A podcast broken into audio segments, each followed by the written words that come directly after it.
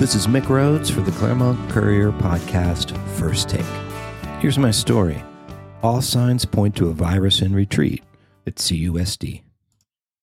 The number of new student COVID cases throughout Claremont Unified School District continues to slow, leading officials to speculate that we, quote, may be on the good side of the Omicron surge curve. I think we may be able to say we're, we're over that hump on the back end. Let's, let's keep our fingers crossed. That maybe bit is important.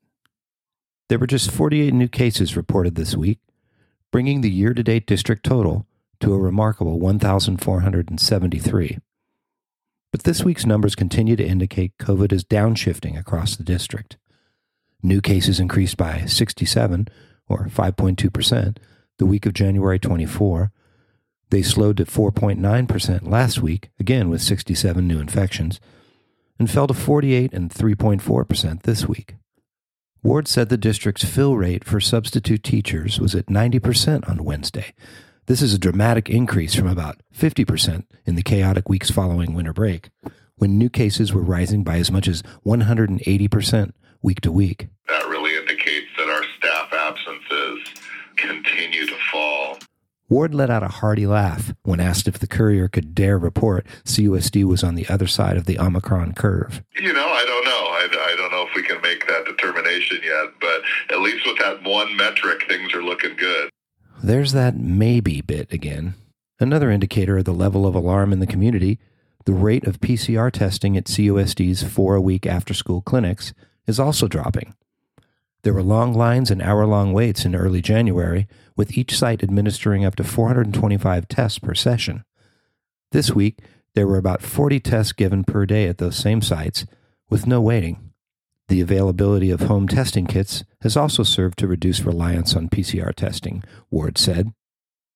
Things have shifted so much that Ward even allowed himself to daydream a bit about a day when the Los Angeles County Department of Public Health the agency from which CUSD takes most of its COVID cues, might one day soon relax its outside mask mandate. That would be extremely helpful. State health agencies, with which the district also follows suit in many instances, have made clear the indoor mask mandate for students will remain in place well into the spring, Ward said. And, and that seems uh, commensurate with the type of decisions that have been made thus far. But, you know, if we can start having more availability for kids to get outside and take those breaks and you know things that will that will certainly help.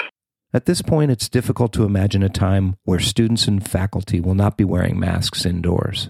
Yeah, I mean that that's the ten thousand dollar question, right? I mean, mm. when when will we reach that threshold? And I don't know if anybody has a real, you know, clear cut picture of, of what that plan may look like. Um, but we'll let the scientists make that decision and let LA County DPH make that determination, and we'll, we'll follow the rules like we have. Ward said he and his colleagues have been getting back to a less COVID intensive workload, another sign that perhaps the Omicron segment of this crisis is in decline. Certainly, that's an indicator. And, and COVID still takes up, you know, good chunks of the day and good chunks of the weeks and, you know, that kind of stuff too. But it definitely feels a little bit more normal, if I can stay, if I can say that, you know, this past week or so than it, certainly than it did, you know, coming back from, from winter break in January. So for now, officials say it's premature to declare CUSD on the other side of the Omicron surge. Stay tuned, though. If new cases continue their downward trend next week, there may again be joy in Clairville. Maybe. You know, I think anecdotally, um, you know, I, I, think it continues to, to head, you know, in, in the right direction. Reported COVID numbers for CUSD were as of 9 a.m. Wednesday. Case numbers can fluctuate throughout the week. Go to claremont ca.schoolloop.com forward slash COVID and click on COVID 19 dashboard. This has been Mick Rhodes for the Claremont Courier podcast, First Take. Thanks for listening. First Take's theme music was written by Mick Rhodes and Wyman Reese and performed by Mick Rhodes and the Hard Eight.